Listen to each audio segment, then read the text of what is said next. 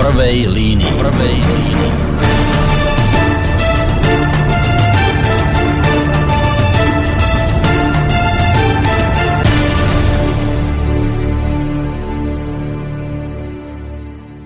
Príjemný dobrý večer, vážení poslucháči. Vítajte pri počúvaní ďalšieho dielu relácie v prvej línii, ktorú pre vás vysielame tentokrát tak trošku, malo by sa povedať, netradične. Ako iste mnohí z vás viete, e, najmä teda tí, ktorí sa zaujímate o politicko-spoločenské dianie, vyzerá to tak, že e, istambulský dohovor ratifikovaný nebude, minimálne teda v dohľadnej dobe. Premiér Robert Fico totiž v týchto dňoch na tlačovej besede oznámil, že nedá súhlas na to, aby vláda predložila dohovor Rady Európy o predchádzaní násiliu na ženách a domácemu násiliu a o boji proti nemu, teda tzv. istambulský dohovor, že ho nedá na ratifikáciu minimálne dovtedy, pokiaľ budú existovať legitímne a zjavné rozpory medzi obsahom istambulského dohovoru a ústavnou definíciou manželstva ako zväzku muža a ženy. Pokiaľ budú existovať legitímne a zjavné rozpory medzi obsahom istambulského dohovoru a tým, čo hovorí Ústava Slovenskej republiky, že manželstvo je zväzkom muža a ženy, nemôžem dať súhlas na ratifikáciu tohto dohovoru, teda nepostupíme tento dokument na príslušnú ratifikáciu. Je tu jedna časť tohto dohovoru, ktorá hovorí o stereotypoch, hovorí o rodovej rovnosti v zmysle odstraňovania tzv. tradičných rolí mužov a žien v rodine. A vyvoláva to pochybnosti. Nemôžeme niečo prijať na medzinárodnej úrovni, čo je v rozpore s Ústavou Slovenskej republiky. Na druhej strane však premiér ubezpečil, že príjma záväzok, na základe ktorého všetko užitočné z istambulského dohovoru, čo nie je v slovenskom domácom práve, bude v našom práve následne zakotvené. Poďme si opäť vypočuť predsedu vlády. Ale veď nič sa nedeje. Nás zaujíma z tohto dokumentu, ako viac chrániť ženy pred násilím. Všetko, čo tam je, dostaneme do slovenského práva, pokiaľ to v slovenskom práve nie je. A urobíme podstatne viac ako ktorékoľvek iné krajiny, ktoré tento dohovor podpísali a ratifikovali. Všetko, čo je užitočné a čo nemáme v domácom práve, zakotvíme v domácom práve. Najnovší krok premiéra, ktorý teda povedal, že uh, istambulský dohovor ratifikovať v, tejto, v tej podobe, v aké je, jednoducho nebude, tak tento jeho najnovší krok podporila aj Slovenská národná strana, koaličný to teda partner. A tá navyše žiada, aby Slovensko nielenže neratifikovalo istambulský dohovor, ale dokonca aby svoj podpis spod tohto dohovoru zobralo späť. Oznámil to predseda poslaneckého klubu SNS Tibor Bernaťák. Tak si poďme aj jeho vypočuť, čo k tejto téme vlastne tento pán v týchto dňoch povedal. Lenže istambulský dohovor to nie je len ochrana žien. To je aj otázka viacerých nejakých inštitútov, ktoré sa nejakým takým zvláštnym plíživým spôsobom by vnášali do našej legislatívy. Jedná sa napríklad o to, že rozlišuje sa pohlavie a rod. To znamená, že muž sa môže vyhlásiť kedykoľvek úvodzovka za ženu, potom sa môže zosobašiť s ďalším mužom a mať spolu deti. V úvodzovkách adoptované deti. Nie, naozaj. Čiže v tomto vidíme riziko. Ďalší článok konkrétny, keď budem citovať, istambulský dohovor. Zmluvné strany príjmajú a príjmu potrebné opatrenia na účel podpory zmien v spoločenských a kultúrnych modeloch správania sa žien a mužov s cieľom odstrániť predsudky, zvyky, tradície a všetky ostatné zvyklosti, ktoré sú založené napríklad na myšlienke, stereotypných roliach žien a mužov. To znamená, že sa tu rozprávame o tom, že aký ďalší vývoj bude mať, alebo mal by, mala by naša legislatíva v prípade, keby sme ratifikovali tento dohovor. Je to otázka napríklad folklórnych tancov, významu materstva či dojčenia, alebo prejavy úcty mužov k ženám, galantnosti, preto Slovenská národná strana hovorí nie istambulskému dohovoru. Toľko teda Tibor Bernaťák zo spomínanej Slovenskej národnej strany. Pokiaľ ide o politické strany, uh, tie, ktoré sa postavili podobne ako uh, strana Smer alebo SNS proti prijatiu respektíve ratifikácii istambulského dohovoru, tak eh, spomedzi týchto strán treba ešte spomenúť opozičnú stranu, obyčajní ľudia a nezávislé osobnosti. Podľa predsedničky eh, Výboru pre ľudské práva a národnostné menšiny Ani Verešovej by prijatie istambulského dohovoru téme násilia na ženách viac poškodilo, ako pomáhalo. Zapojil sa v tomto smere aj europoslanec za spomínanú stranu Branislav Škripek, ktorý hovorí, že podľa neho dokument bol pripravovaný horúcov ihlov a preto ho mnohé krajiny aj rýchlo podpísali, no až pri podrobnejšom skúmaní zistili, že má problém s ich národnou legislatívou a že obsahuje tzv. gender ideológiu. Proti ratifikácii sa vyslovili aj všetky kresťanské církvy, ktoré sa obrátili na vládu s tým, aby stiahla podpis Slovenska pod istambulský dohovor, teda s niečím podobným ako Slovenská národná strana. Kresťanské církvy na Slovensku sa hlásia k rovnosti pohlaví, sú za ochranu žien pred akýmkoľvek násilím, ale nesúhlasia s ideológiami, ktoré rovnosť prezentujú ako rovnakosť a prichádzajú až k popretiu rozdielov medzi mužmi a ženami.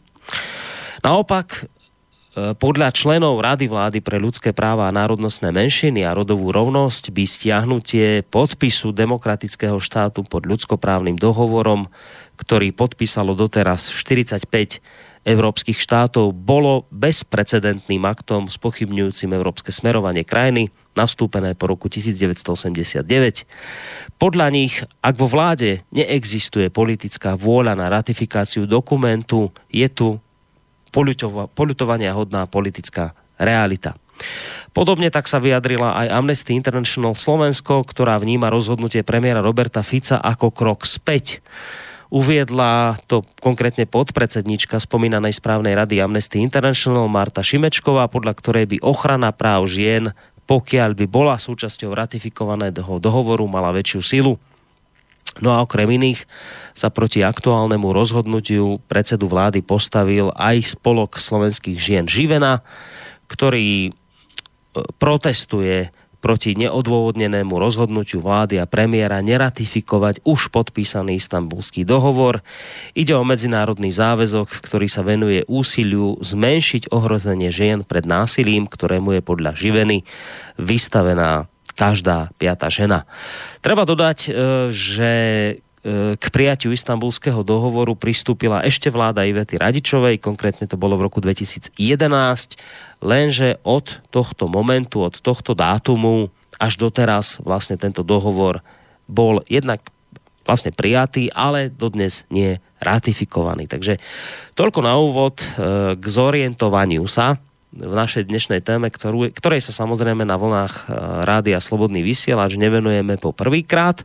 Ja som veľmi rád, že môžem privítať na Skyblinke človeka, ktorým sa pravidelne vlastne tejto téme venujeme, pretože protistrana nemá chuť prísť do týchto diskusí e, sa s nami rozprávať, takže máme na Skyblinke uh, Antona Chromíka z Aliancie za rodinu. Vidíme, či sa počujeme. Príjemný dobrý večer, pán Chromík. Dobrý večer. Tak, fajn, zatiaľ nám spojenie funguje, dúfajme, že to tak bude najbližšiu hodinku. To je informácia pre poslucháčov, že dnes teda to dáme len na hodinu, pretože uh, pán Chromik má ešte nejaké svoje uh, rodinné povinnosti, takže nebudeme to naťahovať dlhšie. Dnes to bude len na hodinku, ale v každom prípade, ak budete mať vážení poslucháči nejaké svoje otázky alebo názory, ktoré budete chcieť vyjadriť v našej dnešnej relácie, tak smelo môžete. Či už teda na maili, adresa je studio zavináč slobodný vysielač.sk telefonicky na čísle 048 381 0101 alebo sa môžete zapojiť cez našu internetovú stránku, keď si kliknete na zelené tlačítko otázka do štúdia. Spolu s pánom Chromikom vám nerušené počúvanie praje samozrejme aj Boris Koroni. Pán Chromik, ja vás vnímam ako človeka, ako postavu, ktorá v podstate e, mimoriadným spôsobom sa e, zasadzuje za to, aby e, istambulský dohovor na Slovensku nielen že prijatý, ale ani ratifikovaný proste nebol. My sme už tejto téme venovali skutočne viacero relácií, kde ste aj poslucháčov informovali o, riz- o rizikách prijatia tohto dokumentu. No celý ten môj úvod sa vlastne týkal toho, čo sa odohralo myslím, že to bolo minulý týždeň vo štvrtok, keď vlastne premiér Robert Fico povedal, že istambulský dohovor ratifikovaný v tej podobe, v akej momentálne je, skrátka nebude z tých dôvodov, ktoré zazneli. Chcem sa vás ako človeka, ktorý tomuto naozaj venujete veľkú časť svojho aj nielen profesného, ale aj osobného života, ktoré teda tomuto všetkému venujete. Vás e, toto rozhodnutie premiéra potešilo? Vnímate to ako možno víťazstvo v tom vašom dlhodobom boji? Alebo je to len také nejaké opatrné víťazstvo?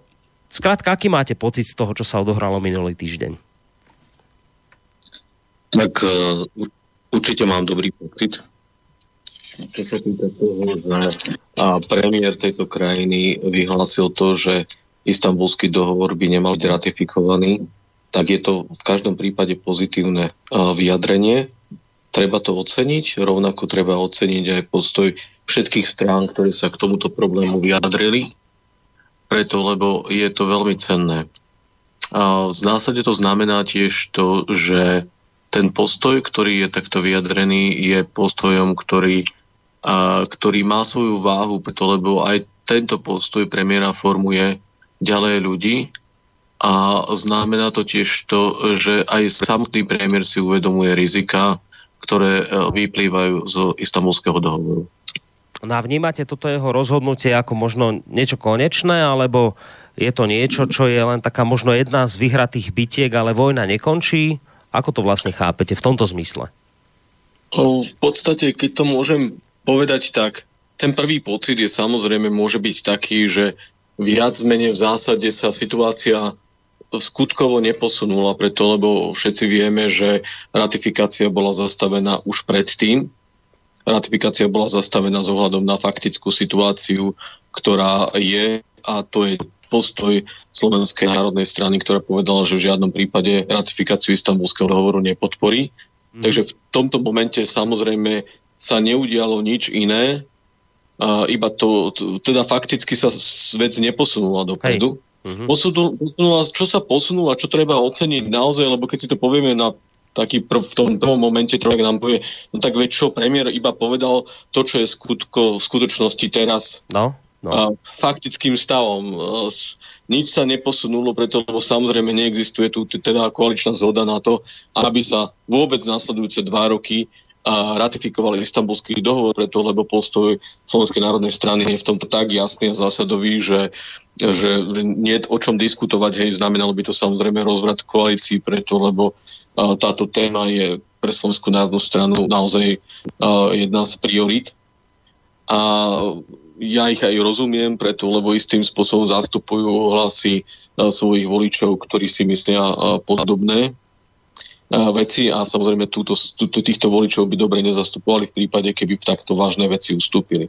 Na druhej strane to, čo je posun a čo treba oceniť, je naozaj potom samotný postoj smeru, ktorým deklaroval a, a pochopil, že áno, v tejto oblasti, v tejto oblasti naozaj istambulský dohovor a nie je v poriadku. To znamená, že takisto Smer vyjadril svoj postoj ústami svojho predsedu a ten postoj je, povedal by som, veľmi jednoznačný. Samozrejme existujú tu také tie mm, zadné vrátka, ktoré sú pripravené a ktoré hovoria o tom, že e, keďže to vidíme ako rozporné, pokiaľ sa nepreukáže, že to nie je rozporné ústavou. E, neteším sa samozrejme ani týmto nejakým, povedal by som, zadným vrátkam, preto lebo tak ako premiér následne poznamenal úplne správne, nie ide len o to, či je niečo rozporné s ústavou, Uh-huh. Preto, lebo uh, po, v podstate pre nás je to absolútne druhotný argument, že je niečo rozporné s ústavou. Hej? To si povedzme otvorene. Hlavne z toho dôvodu, že to, či niečo je v súlade alebo nie je v súlade s ústavou, to rozhoduje o tom ústavný súd a ústavní súdcovia podľa svojho vlastného uváženia, zváženia, ako sa vyspia, prípadne aký, aký majú svetonázor prijatý zo, svojich, zo, zo, zo svojej minulosti.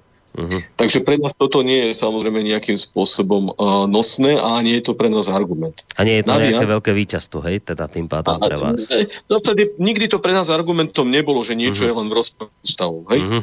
Uh-huh. A, a preto, lebo to podstatné je práve to, že sa tu niekto snaží meniť úlohy mužov a žien, zasahovať do rodín spôsobom, ktorý je proste sociálnym inžinierstvom. A nám je úplne jedno, či je to v zhode s ústavou, alebo to nie je v zhode ústavou. Nemyslíme si, že štát má túto úlohu meniť úlohy nás, mužov a žien v rodinách, preto lebo si myslíme, že toto zvládneme my sami, ako si ich rozdelíme, to je na nás a nie na štáte. Proste neviem, ako štát by chcel vynúcovať lásku napríklad. To znamená, že toto naozaj nie je téma pre štát. No téma v každom, v každom prípade, k tomu sa dostaneme, k tým, k tým rizikám, však o nich sme hovorili aj v minulosti, iste dnes spomeniete tiež, ale, ale je to nejaká nová kvalita a tá spočíva v tom, že nie len Slovenská národná strana, ale aj vlastne katolícka církev, alebo vôbec všetky církvy, ktoré sa do toho zapojili. Katolícku církev spomínam preto, lebo práve pastierský list sa čítal v katolických kostoloch. E, prišla akoby s novou kvalitou a to je tá nová kvalita v tom, že už nehovoria len o tom, ani SNS, ani vlastne církvy, nehovoria o tom, že Uh, stačí neratifikovať istambulský dohovor, lebo je v rozpore s ústavou, ale oni hovoria už niečo iné, hovoria treba vziať späť podpis pod istambulským dohovorom, čiže treba vziať späť podpis z roku 2011, pod ktorý sa jednoducho podpísala vláda premiérky Ivety Radičovej. Čiže chcem sa spýtať na túto novú kvalitu, čo to vlastne reálne znamená aj pre vás, aj čo to znamená reálne vôbec akože v praxi, že čo je toto za nová kvalita, že už akoby nestačí len niečo neratifikovať, ale že už hovorí SNS a aj teda biskupy v liste pastierskom, aj církvy hovoria o potrebe vziať vôbec celý podpis pod, pod istambulský dohovor. Ako to máme chápať? No presne tak, ako je to povedané. V zásade ide o to, že to, čo spomínate ako novú kvalitu, naozaj nastal a ten posun v tom vývoji je veľmi výrazný. Rád by som vás ešte ale upresnil v tom, že že viac menej uh, povedzme si úplne otvorene, po tom, čo vlastne sa pozastavila ratifikácia istambulského dohovoru, tak um, na, samozrejme prišli úplne prirodzene úvahy o tom, že čo s týmto dokumentom bude sa ďalej diať. A v zásade myslím si, že skutočne množstvo kľúčových ľudí, ktorí nad tým uvažovalo, sa zhodlo na tom, že v zásade nie je tu že, že tento dokument je, v podstate naozaj stále ako nabitá zbraň a, pri hlave, a, ktorá len čaká a niekto chce diskutovať o tom, že kedy vystrelí a ako vystrelí. No ale to nie je diskusia. To znamená podpísaný dohovor, ktorý kedykoľvek môže niekto vyťahnuť zo šuflíka a stále ho v podstate drží ako nejakú nabitú zbraň. To znamená podpísaný dohovor, totiž znamená, e, právne znamená podpísaný dohovor to, v zmysle ďalšieho vedenského dohovoru o zmluvnom práve, mm-hmm. že vy nesmiete konať proti definíciám toho dohovoru, ani... nesmiete v tomto vlastne konať nič proti podpísanému dohovoru. Ani keď nebol ratifikovaný? To znamená, Áno, ani keď nebol ratifikovaný, tak vašim záväzkom je, kým to ratifikujete, nevykonávať žiadne úkony, žiadne veci, ktoré by znemožnili náplňanie toho dohovoru. Mm-hmm. No a samozrejme, že to je vážna vec. To znamená, že v podstate vy by ste nemali nič hovoriť proti tomu samotnému písanému dohovoru. Je to samozrejme aj logické, lebo to je ako keby taký proces, ktorý sa má nejako uzavrieť a až do teda do času, mm-hmm. kým podľa napríklad Viedenského dohovoru o, zml- o zmluvnom práve uh, nespravíte úkon voči tomu, ku komu má byť vedený, to znamená, že voči napríklad v tomto prípade voči, uh, voči Rade Európy, Eh, že nehodláte byť ďalej viazaný uh-huh. týmto dohovorom. Uh-huh. A tomu sa hovorí v ľudovej reči eh, zjať podpis späť. Uh-huh. A to, na čom sa zhodli naozaj kľúčoví ľudia, uh, uh, bolo to, že bez tohto úkonu, bez tohto úkonu stále ide o nabitú zbraň, ktorá čaká na ratifikáciu, čaká na vhodnú chvíľu, zmeny vlády alebo čohokoľvek, len aby bola veľmi rýchlo následne uh, posunutá do praxe. Uh-huh. Je to v podstate veľmi nebezpečný stav, ktorý treba nejakým spôsobom ukončiť. Uh-huh. A to, čo chcem teraz vyzdvihnúť, je naozaj to, že, že takto tú situáciu pochopili viaceré inštitúcie, viaceré politické strany, ale naozaj mimoriadne to, čo chcem oceniť, je práve to, že sa všetky kresťanské církvy, teda drvivá väčšina kresťanských církví, na Slovensku stretla, ináč historicky, si myslím, že je to po 10 ročiach, po 10 ročiach, kedy sa všetky církvy e, kresťanské stretli na jednom mieste, zástupcovia týchto církví, najvyšší predstavitelia týchto církví. A neuveríte, predstavte si, e, že prijali vyhlásenie, ktoré naozaj veľmi jasným, konkrétnym spôsobom ukazuje na toto nebezpečenstvo a zároveň úplne jasne, zrozumiteľne žiada to, aby táto vláda vzala podpis pod istambulským dohovorom späť. To znamená, nie ide len o katolickú církev, Hej. ale skutočne na tejto aktivite v rámci tých, to, to totiž ten pastierský list, o ktorom ste hovorili, že sa čítal v katolických kostoloch, on sa v skutočnosti čítal vo všetkých chrámoch Aha. všetkých kresťanských církví na Slovensku v ten daný deň. Tak to ďakujem za upozornenie, lebo ja som bol v tom, že to, to boli len katolícke kostoly. To je vec, keď Aha. si uvedomíte, že to vlastne zbuduje. Istým spôsobom sa církvy naozaj ukázali podstatnú vlastnosť, že na, čo sa týka témy rodiny, je pre nich tak dôležitá, že sú schopné sa dohodnúť, hmm. že sú schopné byť akcieschopné, že sú schopné kvázi hovoriť jedným hlasom a to je nesmierne cenné. To a... samozrejme naozaj neumenšuje ani tú úlohu tých politických strán a všetkých tých, ktorí dávali to svoje vyjadrenie.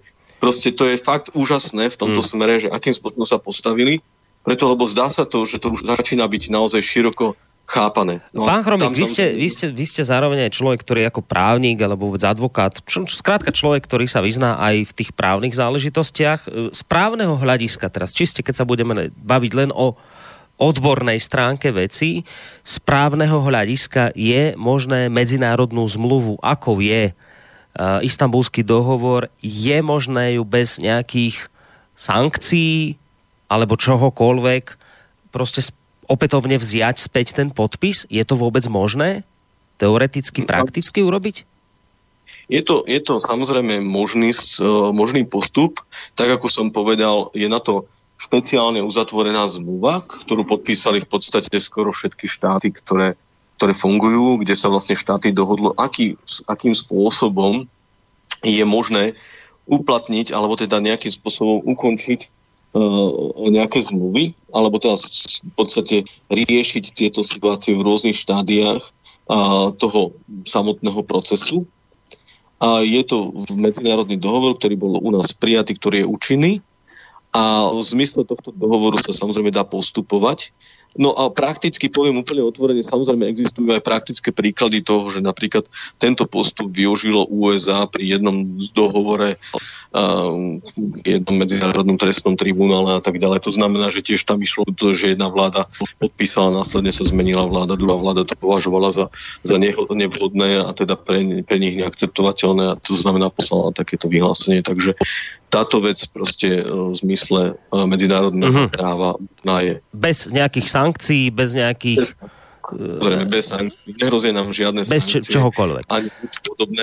Čo nám hrozí, a to, to je pravda, ale to už nemá nič spoločné s právom, je zbesilá reakcia všetkých tých, ktorí v podstate a, tento dohovor zastávajú z rôznych inštitúcií a proste e, nejaká tá mediálna vlna, ktorá, ktorá v zásade je, je nepodstatná, čo sa týka práva, ale formuje podľa môjho názoru samozrejme tú mienku. Cieľ je v podstate tú mienku nejakým spôsobom vplyniť, ale čo sa týka práva, tak tam nie je pochybnosti. No, viete, práve preto sa na to pýtam, lebo my tu na Slovensku máme ešte v živej pamäti, ja neviem, obdobie mečiarizmu, keď sa niečo nerešpektovalo, čo sa malo a chodili demarše a podobné veci, tak preto sa na to pýtam, lebo uh, lebo citoval som vlastne v úvode okrem iných Radu vlády pre ľudské práva a národnostné menšiny a rodovú rovnosť, ktorá hovorí, ona nehovorí o tom, že to nie je možné ako teoreticky a prakticky urobiť, že nie je možné opätovne vziať späť podpis, ale oni hovoria o tom, že,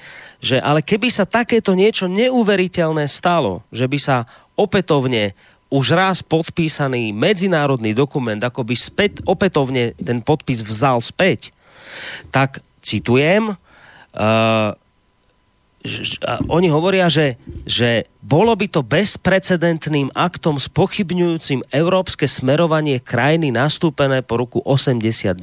Čiže že to vyvoláva taký pocit vo mne, hej, ktorý už raz zažil to obdobie mečiarizmu a všetkých tých demaršov a niečo podobné, že my by sme sa tu vystavili, a to teraz hovorím svoj pocit, že my by sme sa tu akoby opätovne vystavili tým istým hrôzám, že by tu chodili demarše z Bruselu, že a tu už hádam, asi nie je ani demokracia, lebo vy ste raz niečo podpísali, teraz ste to vzali späť. A čo to má znamenať? Opakujem, čo povedala Rada vlády pre ľudské práva, národnostné menšiny a rodovú rovnosť. Bol by to bezprecedentný akt spochybňujúci európske smerovanie krajiny, pán, pán Chromík. Tak e, samozrejme v prípade, že by som chcel, aby bol istambulský dohovor prijatý, tak by som, tak by som e, asi postupoval podobne, to znamená, použil by som veľmi expresívne slova. V skutočnosti, e, podľa môjho názoru, viac závisí na tom, ako, ako vnímame demokraciu a ak ju niekto vníma e, istým spôsobom tak, ako, ako ju vníma, vnímajú zastupcovia rady, tak, tak na tom ponímaní demokracie sa nevieme zhodnúť, preto lebo stále som mal pocit z toho, keď sme sa to učili kedysi, že je to vláda, vláda alebo teda nejakým spôsobom rozhodovanie väčšiny uh-huh. a nie menšiny a e, tiež som mal pocit, že sa to malo líšiť od nejakého ľudovo-demokratického a povedal by som zriadenia, ktoré si to dalo do názvu, ale bola niekde inde. Takže v tomto smere si myslím, že je dôležité, aby naozaj rozhodovali ľudia a ich zástupcovia a keď sa k nejakému dohovoru neprihlásia, tak sa k nemu neprihlásia. Ne, práve v tom vidím, skôr by som to naopak nazval, že práve v tom vidím uh, istým spôsobom tú, uh, ten prejav demokracie samej, preto, lebo demokracia vôbec neznamená, že, že vždy príjmeme dobré rozhodnutia. Demokracia znamená to, že, že ľudia sú tí, ktorí tie rozhodnutia príjmajú a oni majú právo ich príjmať a nenašiel sa iný lepší spôsob, ako povedal by som to, že oni si príjmu rozhodnutia a oni si za tie rozhodnutia zodpovedajú. Takže vlastne v podstate bolo nedemokratické, že sa Británia rozhodla vystúpiť z Európskej únie? Nebolo. Bolo to demokratické. Bolo to niečo, čo vyjadrovalo ich volu. Či to bude dobré alebo zlé, veď to je rozhodnutie tej danej krajiny a záleží aj na tom, aké rozhodnutia ďalšie príjme. V tomto prípade si myslím, že niekto veľmi, veľmi preháňa a najmä v tom, v tej súvislosti, keď skutočne sa premiér zaviaže k tomu, že tie opatrenia, ktoré sú na, o ktoré naozaj ide, čo sa týka týrania žien, takže tie opatrenia skutočne budú aplikované v praxi Hej. a budú teda tá ochrana bude čo najvyššia, na čom máme vlastne v podstate obe strany spoločný záujem.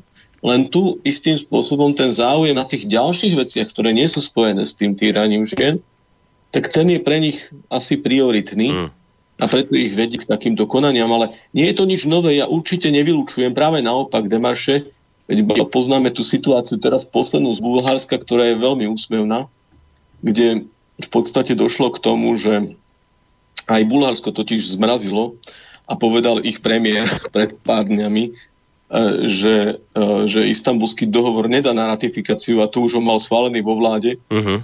a bol posunutý do parlamentu a z toho, z toho parlamentu ho vybral na čo vlastne v podstate to e, do, došlo do, takej, do takého stavu, že nemecké noviny ich obvinili s tým, že teda sa vyčlenujú za, môžem to dokonca citovať, keď chcete, uh-huh. tak nemecká verejná spravodajská televízia Deutsche Welle situáciu zhoršila, keď vo svojom vysielaní prijatie dohovoru Bulharskom jednoznačne favorizovala dňa 8. januára vydala článok, v ktorom sa tvrdí, že bulharská vláda nebola schopná zohrať úlohu civilizovanej európskej krajiny.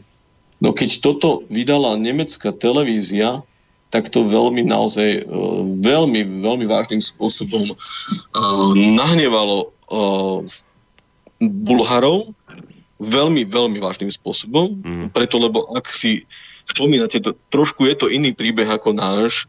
Bulharsko, Bulharsku totiž, ak, ak viete, tak Bulharsko bolo jedi, jednou z jediných krajín, ktoré bolo obsadené uh, Nemeckom alebo teda kvázi takouto tiež krajinou, ktorá bola v družčase druhej svetovej vojny spojencov Nemecka. A v Bulharsku sa stala jedna vec, že tam vlastne sa uh, bulharská ortodoxná církev postavila proti vyvážaniu Židov veľmi, veľmi silným spôsobom. To znamená, keď prišli a išli vyvážať do Židov do vlakov, tak vo, do, vošiel patriarcha bulharskej ortodoxnej církve a 500 veriacimi povedali, že najskôr musíte odvieť nás, uh-huh. preto lebo oni naši. A na to nevedeli Nemci, čo spraviť a v chvíľku tam postavali dve hodiny, riešili tieto veci ako diplomácia a tak ďalej. Nakoniec ústupili a vlastne Bulharsko nikdy žiadnych Židov nevyviezlo. To bola jediná krajina. Hmm. A bulharská církev proti vláde, lebo to bolo vládou, vtedy mali kráľa, tak proti vláde v podstate od roku 875 vystúpila dvakrát. Dvakrát. Prvýkrát bolo pri vývoze Židov a druhýkrát bolo teraz pri Stambulskom dohovore. Takže to je, to je veľmi, veľmi také memento, lebo oni naozaj sú veľmi tak tým, že teda v podstate uh, sú nejakým spôsobom uh, v tomto smere uh, uh, zdržanliví, tak mm-hmm. sa to stalo teda teraz druhýkrát v ich histórii, ktorú majú v rámci ich uh, bulharskej pravoslavnej ortodoxnej cirkvi. Malo to veľký vplyv, to znamená, že Takisto aj tam vystúpila bulharská ortodoxná církev proti. Znamenalo to to, že napríklad aj samotní socialisti v Bulharsku zmenili svoj postoj, vlastne v podstate vyhlásila ich, e, ich e, líderka, e, že ratifikáciu nepodporia. Následne sa okamžite tam nahrnuli ľudia z Európskej únie, prišiel tam Timmermans, Mužniekis, Gabriel, Joro a, a tak ďalej. Hneď sa snažili presvedčiť Bulharov mm.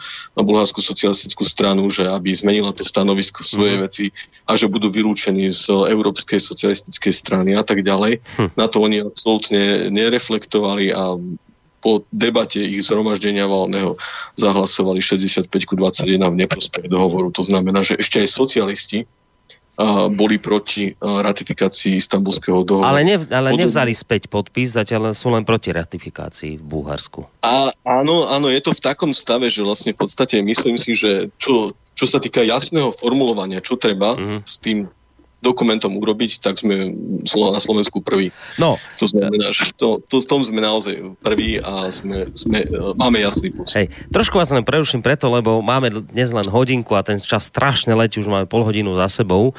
A čo chcem povedať je to, že na jednej strane teda vy sa snažíte e, opätovne späť vziať celý podpis. To nie je len, že budeme, bude nám stačiť, že teda nie ratifikovať, nie, nie, nie. Už ste sa posunuli ďalej, hovoríte, že celý podpis treba vziať späť. Teraz ale čo je problém je ten, že ja keď som si teraz pozeral vlastne od štvrtka minulého týždňa až do dnes, som si robil taký drobný prehľad médií, tak vo výsledku tie mainstreamové médiá hovoria v podstate o tom, že to, čo vlastne urobil Robert Fico je, že mu nezáleží na týraných ženách na Slovensku. Denní gen od momentu, ako vlastne Robert Fico túto tlačovú besedu mal, denní gen vychrlil množstvo článkov, v ktorých ľuďom oznámil, že Robert Fico vláda v skutočnosti nemyslí boj proti týraným ženám vážne. Denigen vychrlil niekoľko článkov, v ktorých boli na titulných stránkach dobité ženy, v ktorých boli na titulných stránkach Robert Fico na MDŽ. A ten odkaz smerom k ľuďom bol celkom jasný. Robert Fico, jeho vláda a ľudia, ktorých on počúva, teda aj vo vzťahu k cirkvi, sú ľudia, ktorým vyhovuje súčasný stav, kedy je každá piata žena na Slovensku týraná. Tento istý scenár kopíroval denník ZME, tento istý scenár kopírujú v podstate všetky veľké mainstreamové médiá na Slovensku, ktoré sa snažia ľuďom povedať, že to, čo sa vlastne minulý týždeň vo štvrtok udialo, je, je to, že niekomu tu na Slovensku, a ten niekto je priamo vo vláde, a priamo v cirkvi a priamo v rôznych charitatívnych organizáciách tomu niekomu nevyhovuje boj proti násiliu na ženách. Je to niečo zvrátené, je to niečo choré. E, redaktor verejnoprávnej televízie Michal Havran zverejnil článok Nebuď buzerant, zmláď ženu. Na titulku dal fotku pani Márie. Čo chcem povedať, že pán Chromik, vy iste viete, že od štvrtka minulého týždňa sú naše veľké médiá. Nie, nie, nie, nie, nie rádio Slobodný vysielač, ktorého počúva pár ľudí. Nie. Veľké médiá. Veľké médiá, ktoré majú záber širokospektrálny na celú spoločnosť. Tieto médiá od čtvrtka hovoria o tom, že bola odmietnutá legislatíva, ktorá má bojovať proti násiliu na ženách. Vy si to uvedomujete, že je to v takejto polohe postavené? Ja si myslím, že veľmi dôležité je um, pozrieť sa na to vždy to, že kto to hovorí, ani nie tak, čo hovorí, ale kto hovorí. V skutočnosti ide o zoznam približne 40 ľudí, ktorí proste sú veľmi jednoznačne postavení proti akejkoľvek aktivite a sú v zásade a takými nosnými, nosnými, nosnými osobami, ktoré proste budú vždy bojovať proti církvi, proti konzervatívnym hodnotám, proti všetkým, ktorí ich presadzujú. A v zásade to bude stále rovnako. Čo je potešujúce je to, že Áno, je pravda, že sú to všetky mainstreamové médiá, ale a, že teda v zásade sú títo ľudia tam a že vlastne v podstate takýmto spôsobom formujú. Ale tak to je ich problém, že potom následne tie mainstreamové médiá majú takúto sledovanosť, že v zásade im majú takú dôveryhodnosť, akú majú. A istým spôsobom, poviem to úplne otvorene, a nikdy v živote zatiaľ, čo sa to tak vyzerá, tak sa ich môžeme spýtať, že koľkým ženám naozaj v skutočnosti pomohli. Koľkým, koľko majú útulkov, koľkým ženám podali pomocnú ruku. Môžem vám povedať len jeden, jeden príklad, napríklad za mhm. všetkých. Slovenská televízia mala pred Vianocami taký peknú reportáž o, o týranej žene so siedmimi deťmi, ktorá žije z menej ako 2 eur za deň našla útočisko v zariadení v Spiskej dieceznej charity. To jej poskytlo ubytovanie, poskytuje im zbierku potraňované pomoci. Ale už málo kto vie, a samozrejme to už slovenská televízia nepovedala, o tom, že práve táto organizácia, ktorá má toto zariadenie pre týrané ženy, bola vylúčená z grantovej schémy. Odmietli im poskytnúť financie, a hoci boli vybratí ako prví na prvom mieste sa umiestnili v rámci toho, aký dobrý projekt predložili. A z jedného jediného dôvodu boli proti istambulskému dohovoru. Podpísali list, že chcú diskutovať o istambulskom dohovore. Uh-huh. Z tohto dôvodu, napriek tomu, že sa umiestnili na prvom mieste v hodnotení komisie, boli vylúčení. Teraz sa pýtajme. Naozaj, naozaj sú úprimní.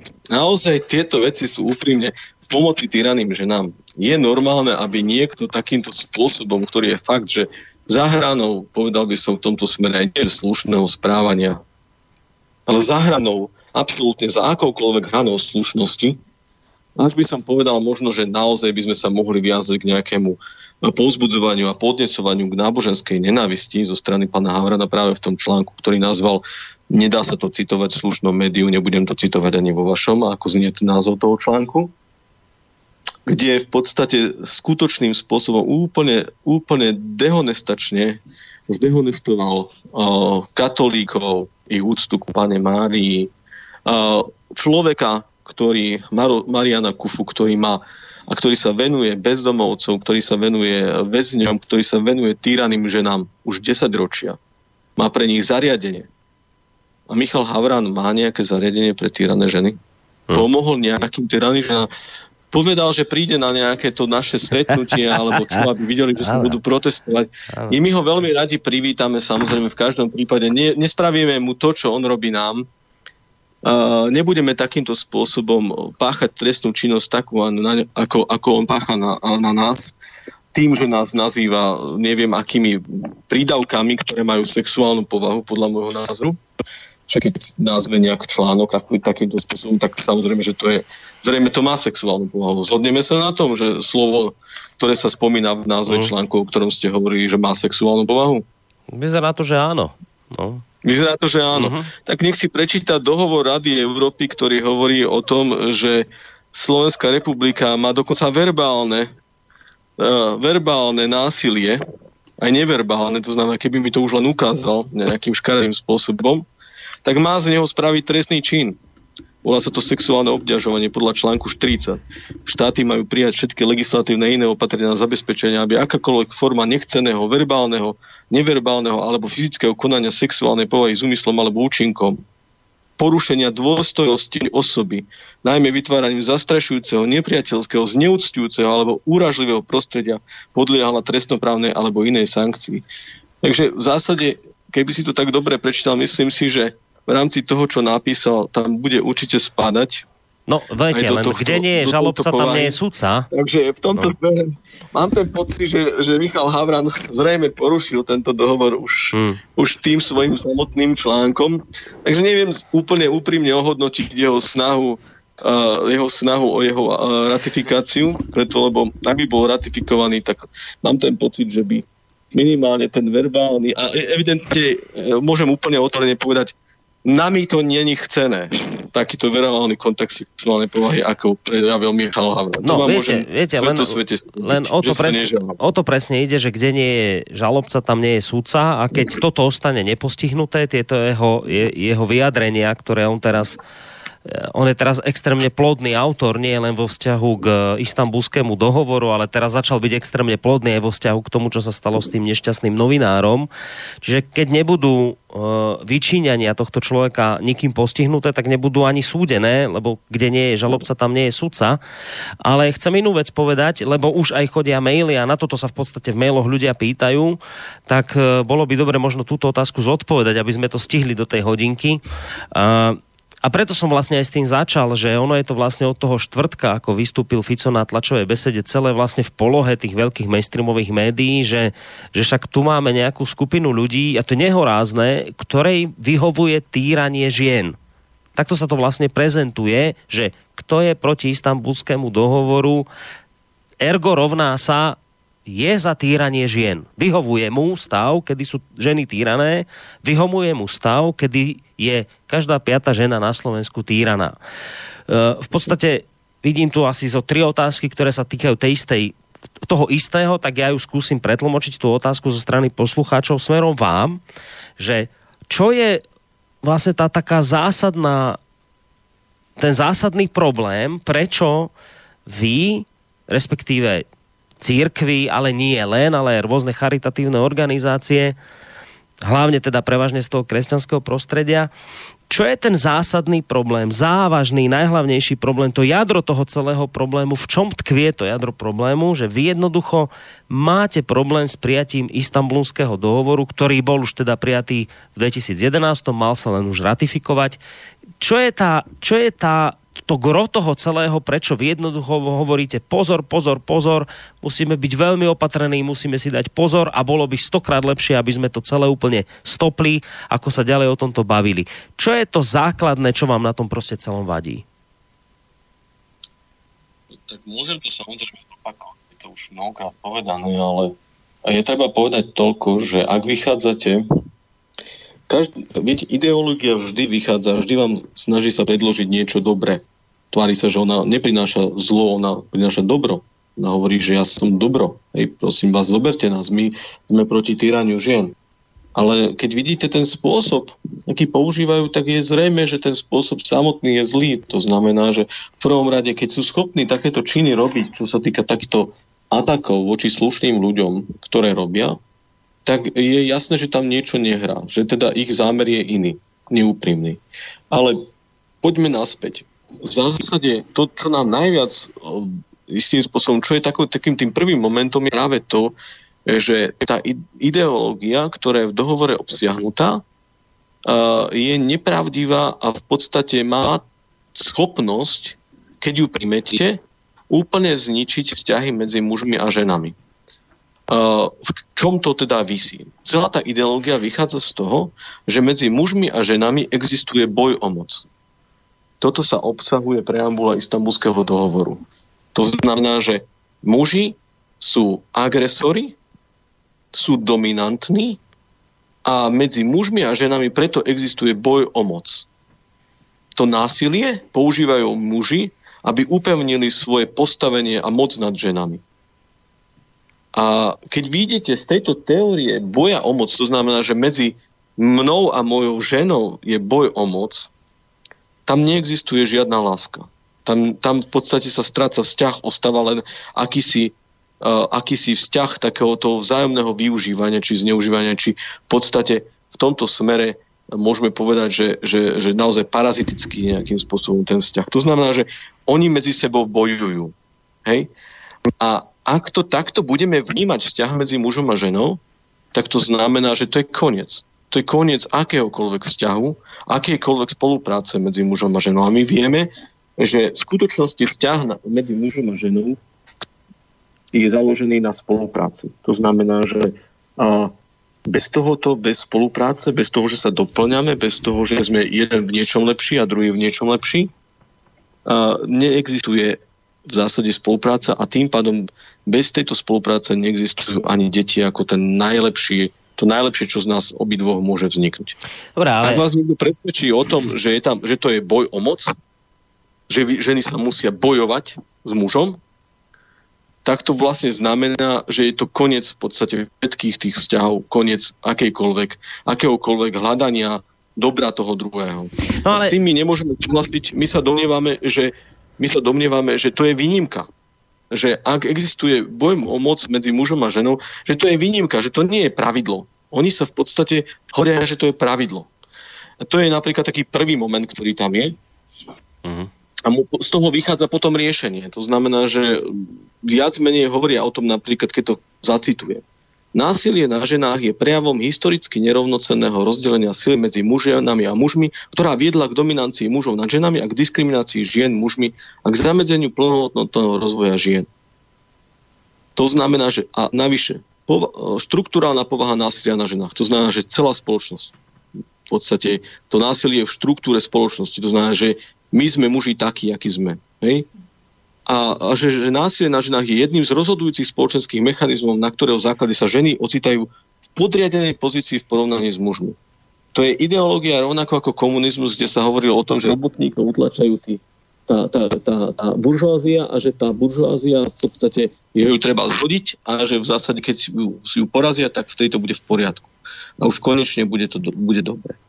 No a toto je, ten, toto je ten rozdiel, toto je ten základný moment, ktorý v podstate potom ide, vedie k tomu, že našli riešenie a to riešenie našli také, že vlastne, že tie úlohy, ktoré sú doteraz nejakým spôsobom rozdelené, že ich treba zmeniť, že ich treba vymeniť.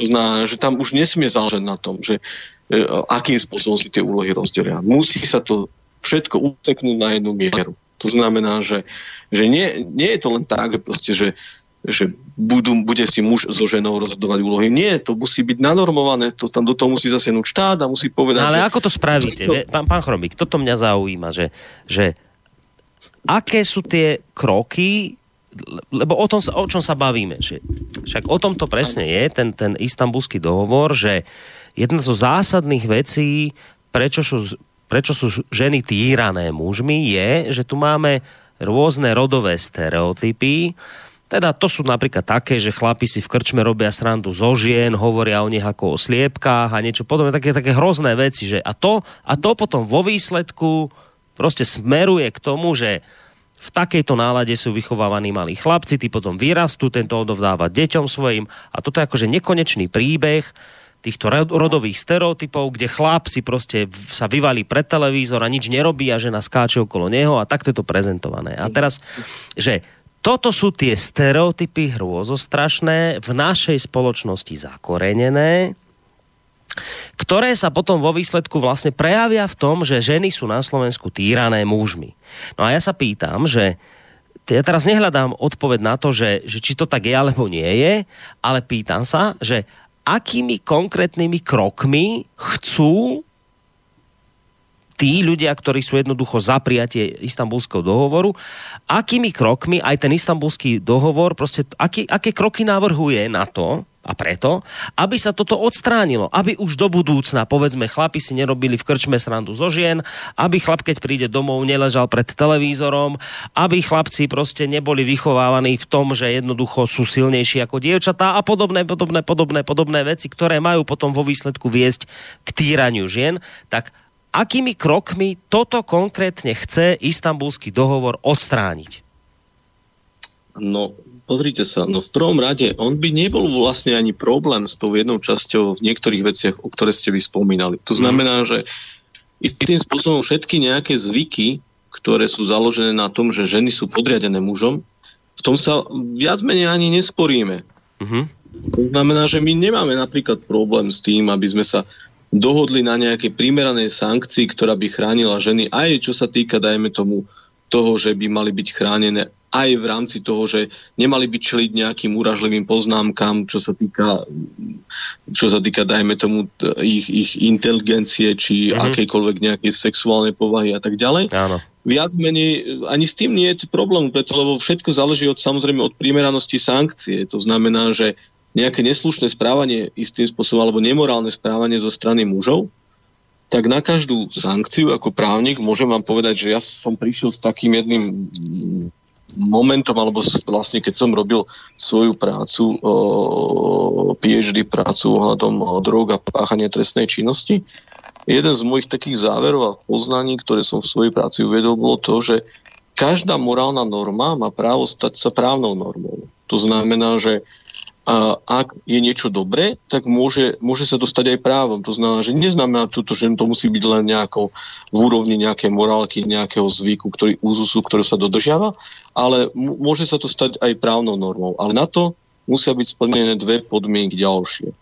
A prvá podmienka je to, že je to, bude to účinná norma, to znamená, že v tomto smere nebude to len prijaté preto, lebo aby to bolo prijaté a nemá to kto vymáhať, a po druhé je, že tam bude primeraná sankcia. Uh-huh. To znamená, že nebude neprimeraná. To znamená, že za to, že ma niekto nepozdraví, môžem dať sankciu, napríklad to, že teda no, nepozdravil si, nie si slušný a tak ďalej, dostaneš nejaké pokárhanie. Hej? Ale určite by nebolo správne, pokiaľ by pri takej sankcii, že niekto niekoho nepozdravil, bolo to, že bachneme ho na 5 rokov do basy, lebo nepozdravil. Hej? To znamená, že v tomto smere si viem predstaviť bez problémov aj to, že aj takéto veci budú istým spôsobom stanú sa právnymi normami. Ono je ale veľmi nebezpečné v prípade, že nejaké takéto verbálne veci, ktoré priamo nevyzývajú ani k násiliu, ani mm-hmm. k mhm. ničomu podobnému, sa stávajú istým spôsobom trestnými činmi. To je vždycky nebezpečné. Preto, Počkejte, lebo... že už verbálne veci môžu byť trestným činom? Že ja nie, niečo už niekde... V skutočnosti už dnes sú, veď tam tá novela posledná pani Žitianskej je tak, o čo sa týka extrémizmu, je tak nejasná a tak problematická, že v zásade áno, je, sú to, je to trestný činom. V niektorých prípadoch to má opodstatnenie, ako napríklad v prípade, v prípade náboženskej neznášanlivosti. Alebo vyhrážania sa, jasné. príklady, ano. ktoré v podstate naozaj sú pre aj národnostné nenávisti voči Židom. Mm. Tam, kde je proste historicky nejaká skúsenosť, tak tam ľudia chápu, že pozor, pozor, tam treba byť opatrný. Mm. Ale, ale pri takýchto veciach a deliktoch je, je, to, je to, treba byť naozaj veľmi, by som povedal, vážne to posúdiť veľmi citlivo a treba byť triezvy, ale na druhej strane to, čo návadí, je práve to, že nevadilo by nám, keď je niečo, nejaká tradícia, zvyklosť, e, zvyk založený na myšlienke podradenosti žien. Ale to, čo nám vadí a v čom sa nedokážeme zhodnúť a čo vlastne v podstate naša protistrana zamočiava a čím nás vlastne dehonestuje a stavia nás do nejakej úlohy hlupákov je to, keď hovoríme, že nám nevadia to, že chcete odstraňovať zvyklosti, ktoré sú založené na podradenosti že mm-hmm. na myšlienke podradenosti žien. Nám vadí to, že chcete odstraňovať zvyky, ktoré sú založené na stereotypných roliach žien a mužov. Preto, lebo ten článok 12 odsek 1 znie konkrétne celý ten, že smluvné strany, to znamená štáty, príjmú v potrebné opatrenia na účel podpory zmien spoločenských a kultúrnych modelov správania sa žien a mužom s cieľom odstrániť predsudky, zvyky, tradície a všetky ostatné zvyklosti, ktoré sú založené na myšlienke podradenosti žien. S tým by sme súhlasili, uh-huh. ale to, s čím nesúhlasíme, je ďalšia časť vety, alebo na stereotypných roliach žien a mužov. Uh-huh. No pozor, Rozumiem. ale to už, je, to už znamená zásah nie do toho, že niekto niekoho potláča, utláča, ale že si tí ľudia nejakým spôsobom e, zdieľajú a roz, rozdeľujú úlohy. Ja vám vysvetlím to na inom príklade. Keď chcete, mm-hmm. tak použijem presne to, čo ste povedali. Chlap príde domov a zvali sa do sračky. Viete, čím to je spôsobené? A, a žena okolo neho obskakuje. Mm-hmm. Napríklad. je to taký ten pejoratívny spôsob, pejoratívne vykreslená situácia, ale poďme k biologickému základu. Ja to teraz poviem otvorene, samozrejme, že neschvalujem to, že chlap príde domov, zvali sa do sedačky, Ej. kašle na všetko, kašle na deti, kašle na ako... Mm. V žiadnom prípade neschvalujem. Ale e, pozrime sa na biologický základ muža a ženy a na fungovanie ich mozgu. Situácia je asi taká, že už sa líšime na úrovni mozgu, na úrovni toho, akým spôsobom vydávame energiu. Chlap je samozrejme fyzicky silnejší, má pevnejšie kosti, väčšiu svalovú hmotu a tak ďalej a tak ďalej. Nikto to nespochybňuje. Je schopný vydať naraz väčšie množstvo energie a potom vydaní toho množstva energie potrebuje dlhší čas na odpočinok. To je biologická danosť. Hej? Žena je naopak v tom výnimočná a úplne skvelá, že ona dokáže fungovať s kratšími prestávkami mm. a v podstate to vyzerá, ako keby sa nezastavila celý ten deň a celý ten čas. Mm. Je to spôsobené viacerými vecami, to znamená, ona si vie šetriť tú energiu a rozdielovať postupne, nevydávajú takom veľkom množstve naraz, ale dokáže ju vydávať permanentne a syntetizovať veci. Chlap, keď sa zvalí do tej sedačky, hej, teraz si predstavte tú situáciu, hmm. sa zvalí do sedačky, sadne si tam a teraz zrazu ničo a žena na ňu niečo hovorí zozadu, hej, a on nič. A ona stále na neho niečo hovorí a on nič. Potom príde tá žena k tej, k tej stoličke sedačke a kopne do tej sedačky a vtedy ten chlap sa hovorí, čo si hovorila, drahá? A teraz si povieme, no tak čo je to za chlapa? Mm. Upousmieme sa, je situácia taká. Ale zoberte si výskum, ktorý sa robil práve v týchto situáciách. Od, muž odpočíva. Na, boli, boli výskumy vedecké, ktoré boli a ktoré hovorili o tom, ako funguje mozog v čase odpočinku muža.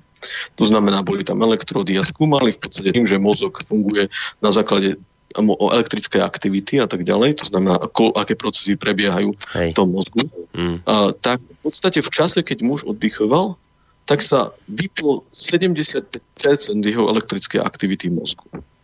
E, spravili ten istý pokus na žene, keď žena oddychovala.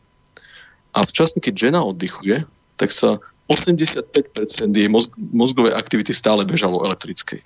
Mm-hmm. To znamená, žena ešte aj v čase oddychu stále syntetizuje informácie. Ona je v tomto smere neuveriteľne vynimočná práve v tom, že potrebuje to vzhľadom svojim úlohám, ktoré má biologicky dané a ktoré sú aj spojené samozrejme s jej úlohami matky, starostlivosti o deti, ktoré proste sa špecializovala na, na tieto činnosti. A prešlo to do takých štruktúr mozgu, že v podstate ona stále v kuse vyhodnocuje tie informácie aj napriek tomu, že oddychuje. Uh-huh.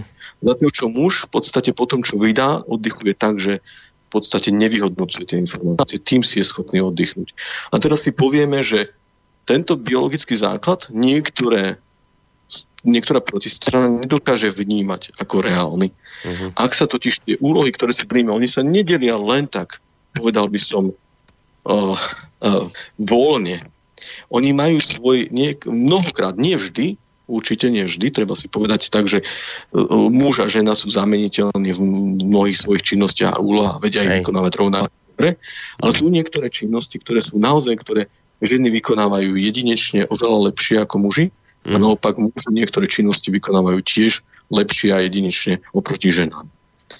No a my hovoríme o tom, že dávajte veľký pozor preto lebo prišli ste s tým, že rod je iba nejaký súbor úloh a roli. A zároveň hovorí, že tie role si môžu muži a ženy vymieňať ako chcú a kedy chcú. Nie je to pravda. Nie je to bohužiaľ zhode s tou biologickou podstatou a realitou človeka. To, čo sa snažíte teraz tu nanútiť, je experiment a, a preto, lebo sa to snažíte nanútiť zároveň na deťoch. To znamená, že vy chcete vlastne istým spôsobom dostať deti, aby boli aby si vlastne vyberali úlohy, ktoré ktoré naozaj môžu mať, s ktorými môžu mať problém. No keď hovoríte o deťoch, e, rieši istambulský dohovor nejakým spôsobom aj výchovu detí priamo už?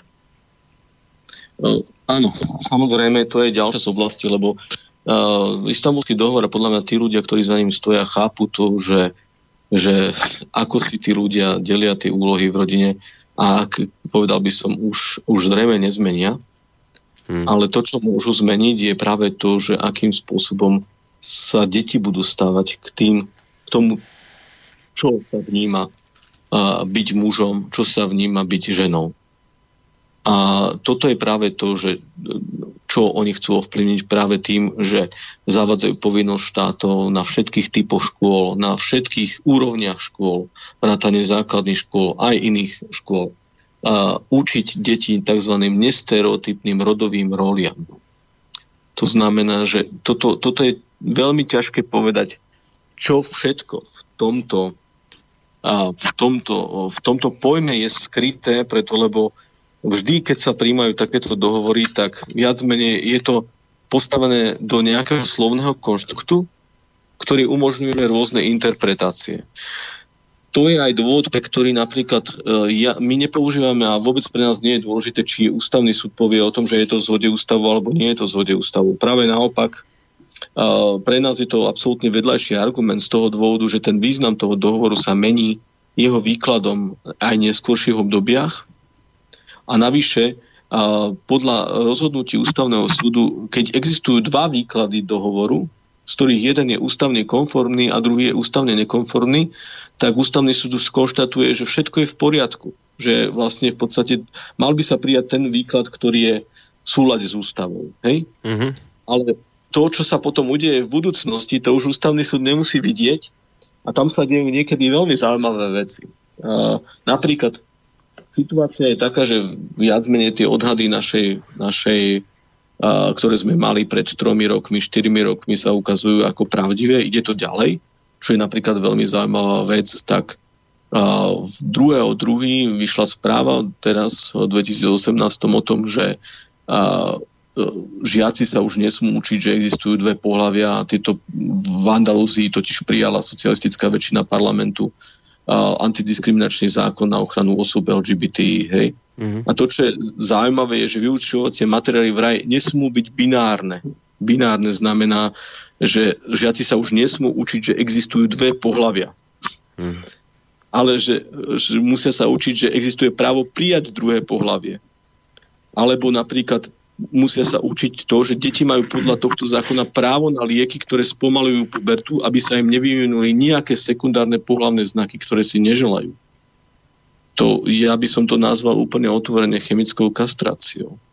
To je veľmi nebezpečné, takáto vec. A samozrejme u nás na to upozornilo 340 odborníkov a protestovalo proti rodovému citlivovaniu na školách. My v skutočnosti naozaj sa obávame a z opatrnosti my nevieme, kam smerujú tieto formulácie v dohovore. A keďže už napríklad naozaj aj v Grécku sa zavádzalo, to nie sú teraz hoaxy, o ktorých hovorím, v skutočnosti mm. naozaj v Grécku prijali zákon o tom, že teda si môžete vybrať rod, ktorý, ktorý ako sa cítite, až zapíšu vám ho zapíšu vám ho do váš, vášho občianského preukazu. Dobre, ale bolo to v súvislosti s istambulským dohovorom toto? V, v Grécku uh, potom, čo prišlo? Viete čo, to, to je viac menej to je vec, ktorá, ktorú neočakávam, že ne, ne, to spojenie nebudem hovoriť o ňom, preto lebo ho neviem samozrejme. Mm. Grécko tiež patrí k, k krajinám, ktoré, to, ktoré príjmajú takéto veci. A ako si to vysvetľujú, to je, to je v zásade ich vecou a otázkou. A fakt je ale ten, že keď niekto hovorí o tom, že nič také nie je, nehrozí, o tom, že rod sa kvázi môže takto jednoducho zmeniť, tak potom ale tomu nerozumieme preto, lebo ak oni hovoria, že rod je iba súbor rolí, tak potom sa to naozaj môže zmeniť. On už nie je spojený s pohlavím.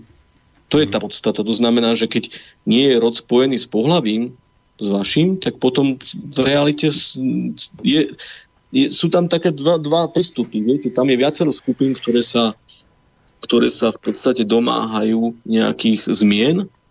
Jedna skupina sú LGBT aktivisti, ktorí v podstate chcú zmeniť svoju rodovú identitu napríklad. Mm. A tá rodová identita je v istambulskom dohovore ako jeden z, z antidiskriminačných prvkov. To znamená, že nikto nesmie diskriminovať niekoho pre rodovú príslušnosť alebo rodovú identitu. A v rámci, e, v rámci tzv.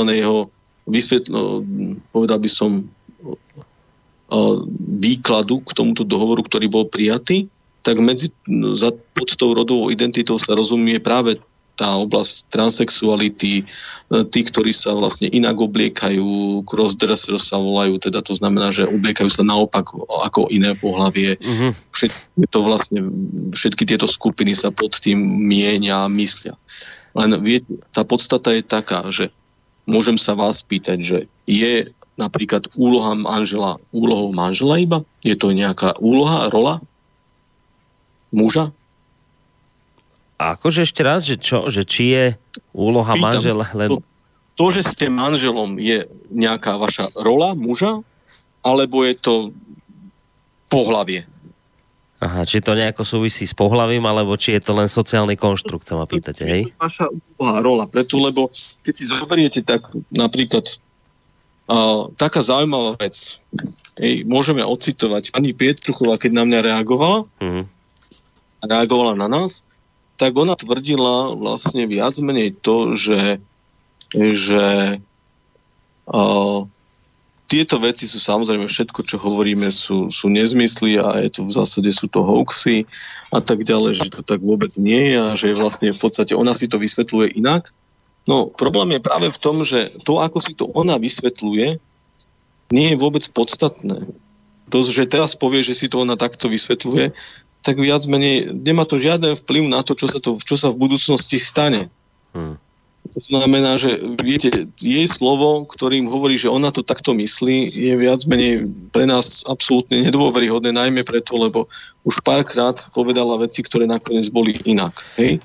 Mm-hmm. To znamená, že v to smere nie je dôveryhodnou osobou, ale napríklad čo ona považuje za rodový stereotyp. Odcitujem.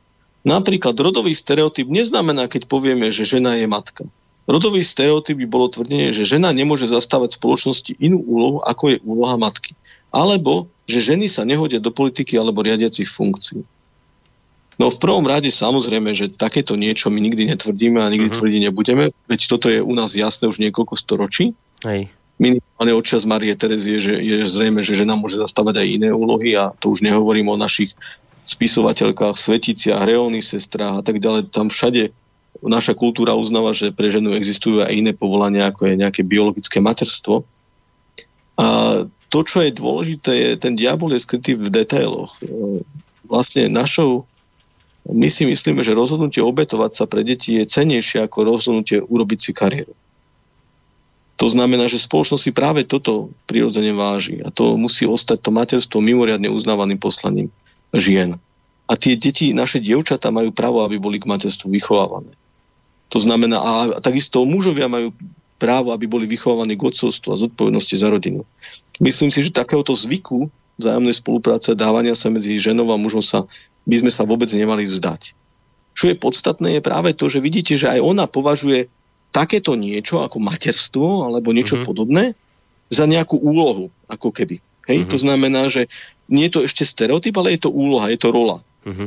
No a to potom sa môžeme naozaj rozprávať o tom, že ak je to teda len úloha, sú to len úlohy, tak oni v podstate vyzerá to tak, ako keby boli naozaj voľne meniteľné, lebo to je niečo, čo v podstate chcú odstraňovať, ako nejaké no, stereotypy. Ja sa skúsim spýtať, uh, pán Chromik, aj keď už teda ten čas trošku naťahujeme, uh, uh, na Slovensku ešte aspoň myslím, že to tak je, a bolo by, hádam, aj dobre, keby to bolo viac práve vo vzťahu k tomu, že jednoducho na Slovensku máme problém, tak ako aj v iných krajinách, e, s populačnou krivkou.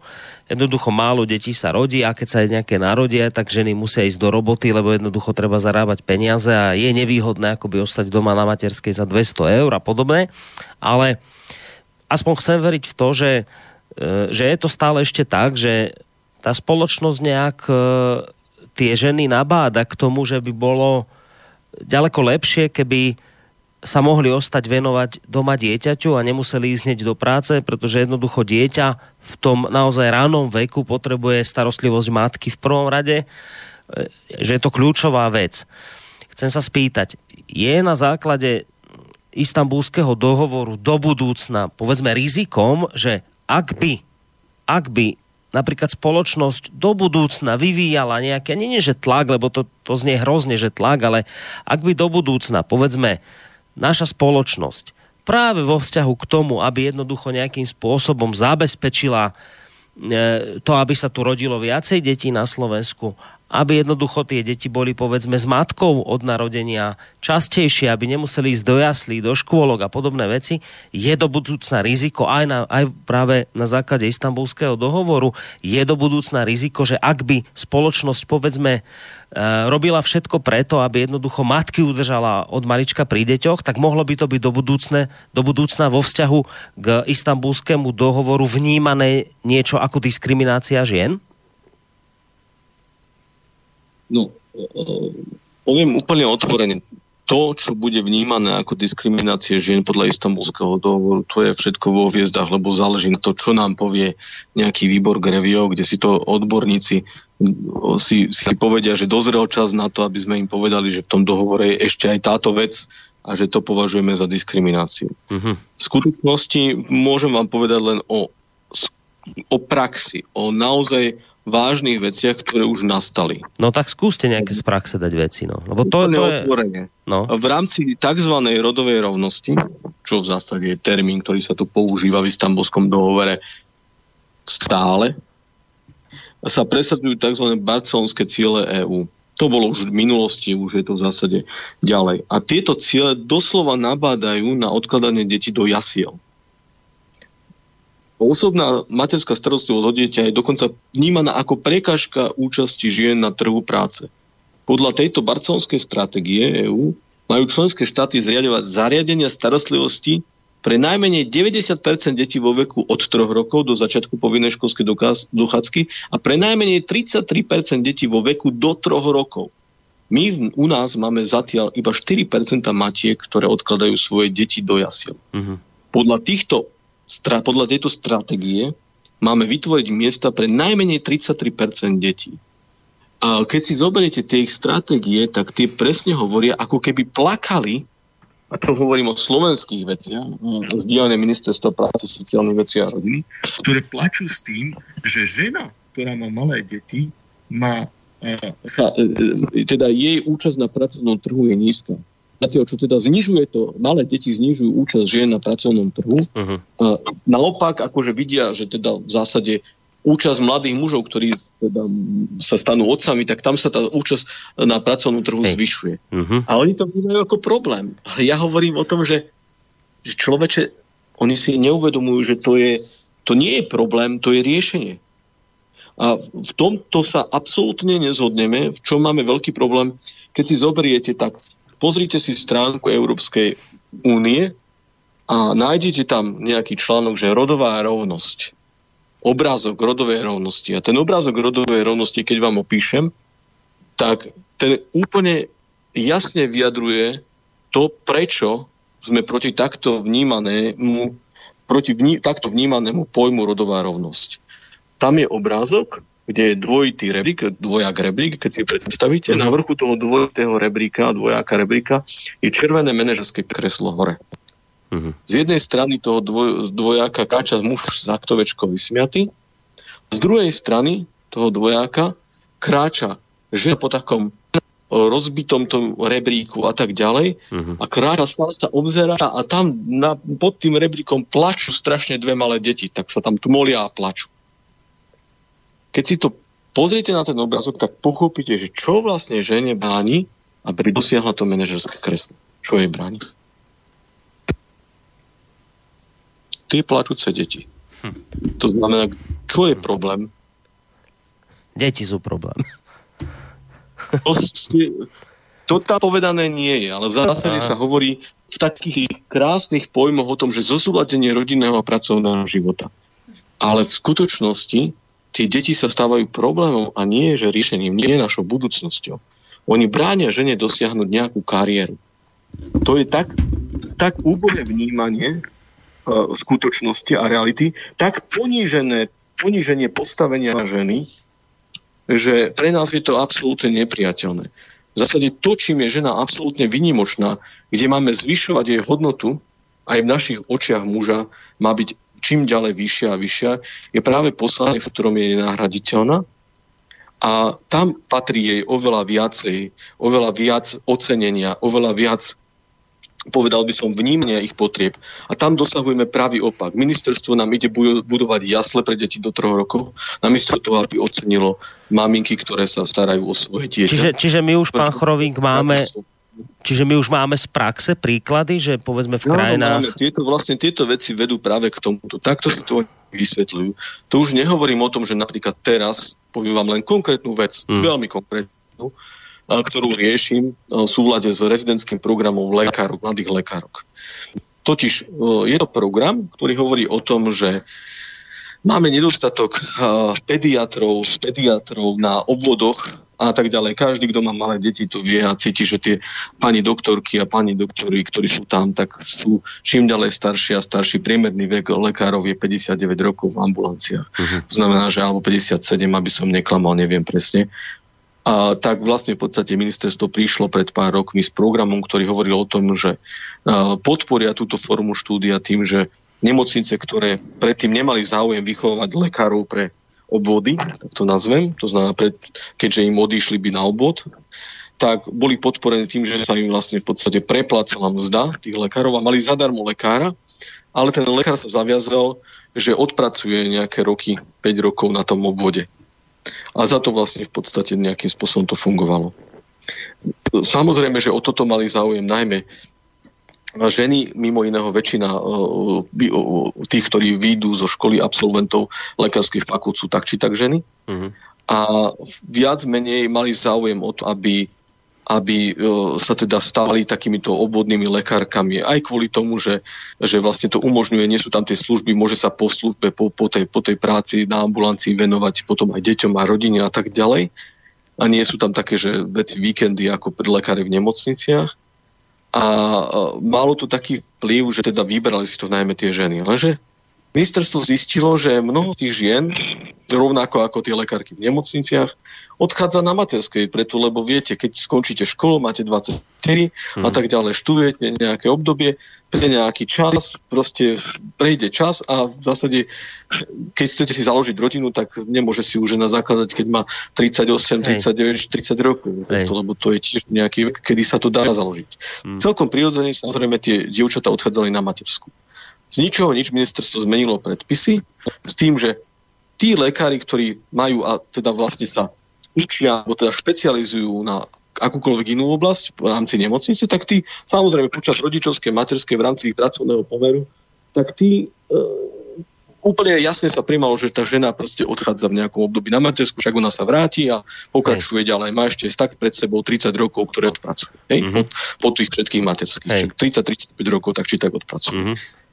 Ale tu zrazu nastal ten problém, že samozrejme, keď ten program začal, prišiel čas, kedy väčšina tých uh, žien oddychala na tú matersku, lebo to boli absolventky, ktoré prišli a ktoré v podstate nejakým spôsobom si chceli zakladať rodinu. Uh-huh. Ministerstvo začalo vadiť, to znamená prijalo novelu, kde im povedalo, že ak by odišli na viac ako dva roky, na viac ako dva roky, tak musia vrácať super hrubú mzdu za tie celé roky dozadu, ktorú odpracovali pre tú nemocnicu.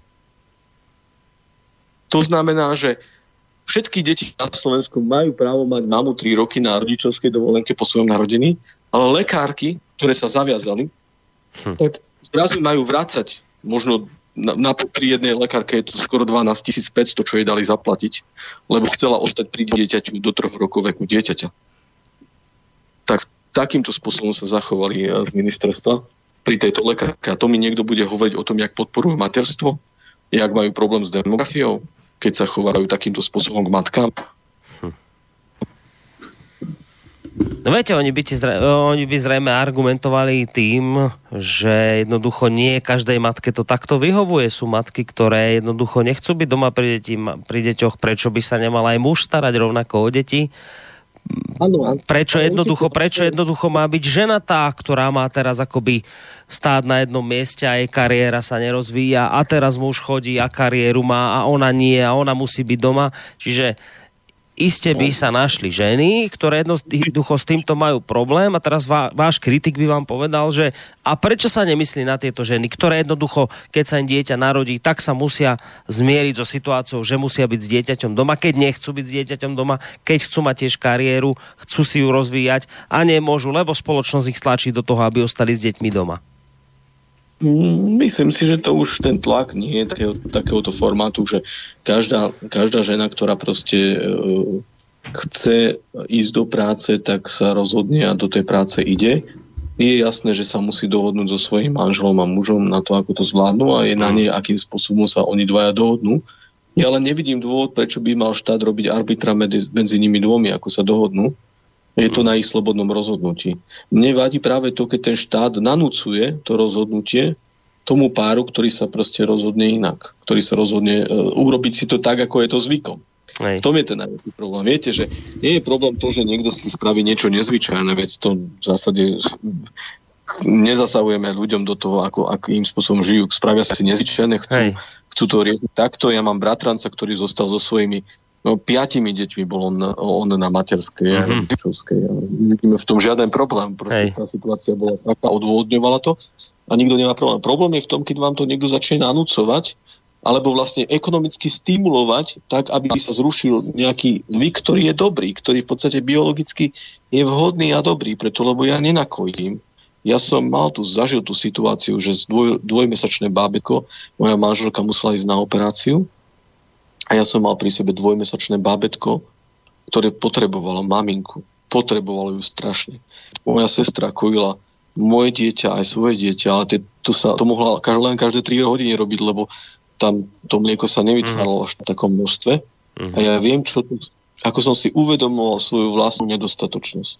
Ako, ako my sme my sa veľmi potrebujeme. My, my sa vlastne, my si ja nevieme predstaviť, ako sú ženy výnimočné práve v tejto úlohe a ako, ako sme my muži na nich závislí a práve naopak, to je na tomto krásne, že nie je nezávislosť, ale že vzájomne, vzájomná závislosť, vzájomná vzájomné uvedomenie si vlastnej nedostatočnosti nás robí citlivejšími pre toho druhého, pre to druhé pohľavie. Mm. Že za, začíname byť galantní, keď si uvedomujeme, že toto by sme my nezvládli a vlastne stojíme v takej úcte a v takom, povedal by som, v niečom, čo je veľmi cenné voči tomu na tom druhom pohľaví. A to nie je niečo vydobíjanie si nejakých práv. To je práve v tom, že, že myslíme na dobro toho druhého. Tam je niekde základ, tam je niekde cesta späť. To znamená, že nie v tom, že práva, práva, práva, ale skôr v tom, že, že aby žena dostala dôstojnosť, ktorú si zaslúži, ktorú si zaslúži jej materstvo, ocenenie jej práce, ktorú dáva doma, ktorú naozaj venuje a to za to, že muž zarába, on nie je vôbec ničím cenejší, že on zarába a ona sa venuje deťom. Hmm. To je proste, to, to, to nejakým spôsobom jeho cenu nezvyšuje, keď, keď zarába, keď vie, že dáva zároveň tej rodine, to je to, čo je na ňom cenné. A tá žena nemá o nič menšiu hodnotu, keď istú časť života venuje deťom. Proste to je, to je práve to najväčšie, čo môže dať, kde ju nemôže nikto iný nahradiť. V iných veciach a oblastiach ju vie nahradiť aj ten muž. Tomto ju nevie nahradiť, preto je vynimočná cena. Nechápem, ako je to možné nepochopiť, že, že to, je, to je niečo, čo proste čo si neuvedomujeme a kde proste je naozaj tá cesta práve cez túto oblasť ocenenie a keď aj štát, aj spoločnosť, aj my muži, aj ženy same príjmu to, že toto je nesmierna hodnota, ktorá je neoceniteľná, ale ktorá je v spoločnosti vážená na takej úrovni, ako akákoľvek práca muža. Hmm. No, blížime, sa, blížime sa k 22. hodine, to znamená, že sme si to už tak či onak o pol hodinku natiahli, ale skončíme o tej 22. Takže uzavrieme to mailom od Martina, ktorý sa píše takú otázku, že teda čo očakávate do budúcna a aké aktivity prípadne plánujete v tomto smere ďalej vykonávať? To je to, čo sme ešte nespomenuli a ja by som teda rád povedal, že teraz vlastne to čo, to, čo nejakým spôsobom ja robím ako fyzická osoba, bol som oslovený uh, otcom Marianom Kufom, ktorý má vlastne uh, zariadenie pre týrané ženy, keď vlastne zistil, že, že jeho aktivitu, ktorú, ktorú vyvíja pre tyrané ženy niekto použije ako zastierku na presadzovanie takéto ideológie, tak tak naozaj v tomto smere ho to veľmi, veľmi, veľmi dostalo. To, čo bude pokračovať, je práve v tom, že bol som pozvaný aj do tejto typicky také by povedal by som kresťanskej, katolické aktivity, ale keďže vlastne tu existuje akási sloboda, a, a istým spôsobom by s, nemyslím si, že by sme sa mali hambiť aj za to, že sme veriaci, tak som túto jeho, túto jeho pozvanie prijal a myslím si, že má veľký efekt po tie, tie prednášky, na ktorých, ktoré, ktoré máva vždy v sobotu v slovenských mestách, viedli k tomu, že tieto aktivity už teda boli naozaj vnímané aj touto druhou stranou a očierňované mnohokrát, ale sú to naozaj veci, ktoré prinášajú veľký efekt. To znamená, že naozaj sú, sú tí ľudia, mnohí ľudia sa dozvedeli o týchto rizikách a rozumie im oveľa viacej, lebo my nemáme médiá, ale myslím si, že máme ulicu. To znamená, vieme tých ľudí osloviť. Mm. Takže budeme pokračovať v slovenských mestách ďalej s prednáškami, budeme pokračovať s pochodmi pred štátne inštitúcie, až dokiaľ sa podpis nevezme späť. A bude teda bude platiť aj to, že jednoducho ďalej vyvíjate tlak na, na úplné vzátie toho podpisu? Pod istambulským Áno, je tam ďalšia taká svetská aktivita, povedal by som, ktorá, ktorá je pre každého prístupná, voľná, to znamená nie je obmedzená len na, na katolickú církev. Mm-hmm. a to je petícia proti uh, za to, aby sa vzal podpis pod istambulským dohovorom. Petičný hárok sa je vo fyzickej podobe iba pri možné podpise, to znamená, je, ne, nepodpisuje sa toto petícia na internete, ale hárok sa dá samotný stiahnuť na internete, na internetovej stránke www.slovenský dohovor za rodinu.sk uh-huh. následne zaslať na adresu, ktorá je uvedená na hárku a tam vlastne sa žiada vzatie podpisu späť zatiaľ sme zbierali, poviem úplne otvorene, iba po prednáškach v tých slovenských mestách, desiatich, kde sme boli a mali mhm. prednášky. A, a máme skoro 40 tisíc podpisov. To znamená, že viac menej to vyzerá tak, že tie prednášky a a samotná tá petícia a zbieranie tej petície pod, po, po, tom, po, po tých prednáškach malo ten efekt, že už, už sa blížime k tej hranici 40 tisíc podpisov. No trošku, trošku mám taký pocit z toho, ale vôbec to nie je myslené z mojej strany vzlom. Uh, trošku mám taký pocit, že ste si akoby prešli takým vývojom a z tej obranej pozície, kde teda len nejak odrážate Eh, aktivitu druhej strany, tak mám trošku pocit, ale ak sa milím, tak ma opravte, že ako keby ste už vy boli tí, ktorí chcete trošku už začať diktovať pravidlá a teda preberáte tú aktivitu, ktorú doteraz mala skôr druhá strana. Dá sa to aj takto vnímať, že možno prechádzate z toho obraného postoja už aj do nejakého toho útoku? Nech sa teda bráni teraz tá druhá strana? Takto by som to nenazval. Takto by som to nenazval ale myslím si, že máte pravdu v tom, že, že prechádzame z pozície pasívneho, pasívnej obrany uh-huh. do pozície aktívneho presvedčania ľudí. To znamená, že už referendum v podstate sme prevzali aktivitu my, to znamená, že nie je to boj. Určite to nie je boj v tom slova zmysle, že by sme proti niekomu bojovali. A ak bojujeme, tak skôr za niečo. A v tomto smere samozrejme e, je jasné to, že Máme jasne definované ciele. Mm. Chceme, aby Slovenská republika vzala podpis 5, nechceme mať žiadnu nabitú zbraň na, na prihlave, Hej. namierenú až tak, taká vec sú niekde. A na druhej strane si myslíme, že ten cieľ, ktorý máme, je naozaj o zmena myslenia ľudí, preto lebo v skutočnosti my potrebujeme to, aby si ľudia uvedomili hodnotu manželstva, hodnotu toho, že sú mužmi, že majú byť mužmi, že ženy majú byť ženami, že sú krásne a výmočné, keď sú ženy že vôbec sa nemajú za čo hambiť, keď sú ženy, nemusia byť ničím a nejakým spôsobom sa cítiť menej cenné a nemusia vôbec bojovať proti mužom, preto lebo v podstate to nie, to, to nie, to nie je treba. Hej? Muž, keď sa na neho usmejú, tak v zásade žiaden boj nie je treba a takisto si myslím, že muži musia mať viac úcty voči žene, voči tomu, kým žena je, akým, čo, čo má v sebe skryté. Nemusia sa hambiť za svoje úlohy, za to, že sú matkami, za to, že sú manželkami, nemusia sa hambiť za to, že sa venujú rodine a nemusia sa vôbec hambiť za tieto stereotypné úlohy, práve naopak, môžu byť na ne hrdé a takisto si môžu vybrať úlohy, aké chcú. To znamená, že nemá tu byť štát, ktorý by k tomu nutil.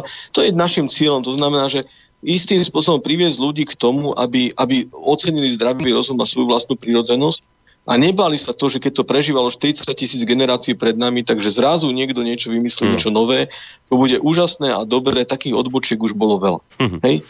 Zatiaľ sa v zásade prežilo len to, kde bola pevná rodina a kde vlastne e, sa povedal by som, jeden od druhého starali. My sme v zásade e, ľudia sú typicky práve svojimi vzťahmi, to znamená, že tým, že sa jeden od druhého starajú že tvoria takto jednotu, povedal by som, že jeden na druhom závisí a jeden od druhého sa stará. Hmm. A to je niečo, čo v podstate si myslíme, že je tou hlavnou hodnotou a nie nejaký boj, boj nepotrebujeme medzi pohľadami. To nie potrebujeme. Toľko na dnes. A, môj dnešný host, ktorým bol Anton Chromik z Aliancia za rodinu. Pán Chromik, veľmi pekne vám ďakujem za váš čas a za informácie, ktoré ste tam dnes odovzdali. Majte sa pekne do počutia. Pekný večer, pán posluchačov na Slobodný vysielač. Ďakujem pekne. Takže ešte raz to bol pán Anton Chromík z Aliancie za rodinu, no a spolu s ním vám ešte pekný zvyšok večera praje Boris Koroni. Do počutia, majte sa pekne. Táto relácia vznikla za podpory dobrovoľných príspevkov našich poslucháčov. I ty sa k ním môžeš pridať. Viac informácií nájdeš na www.slobodnyvysielac.sk Ďakujeme.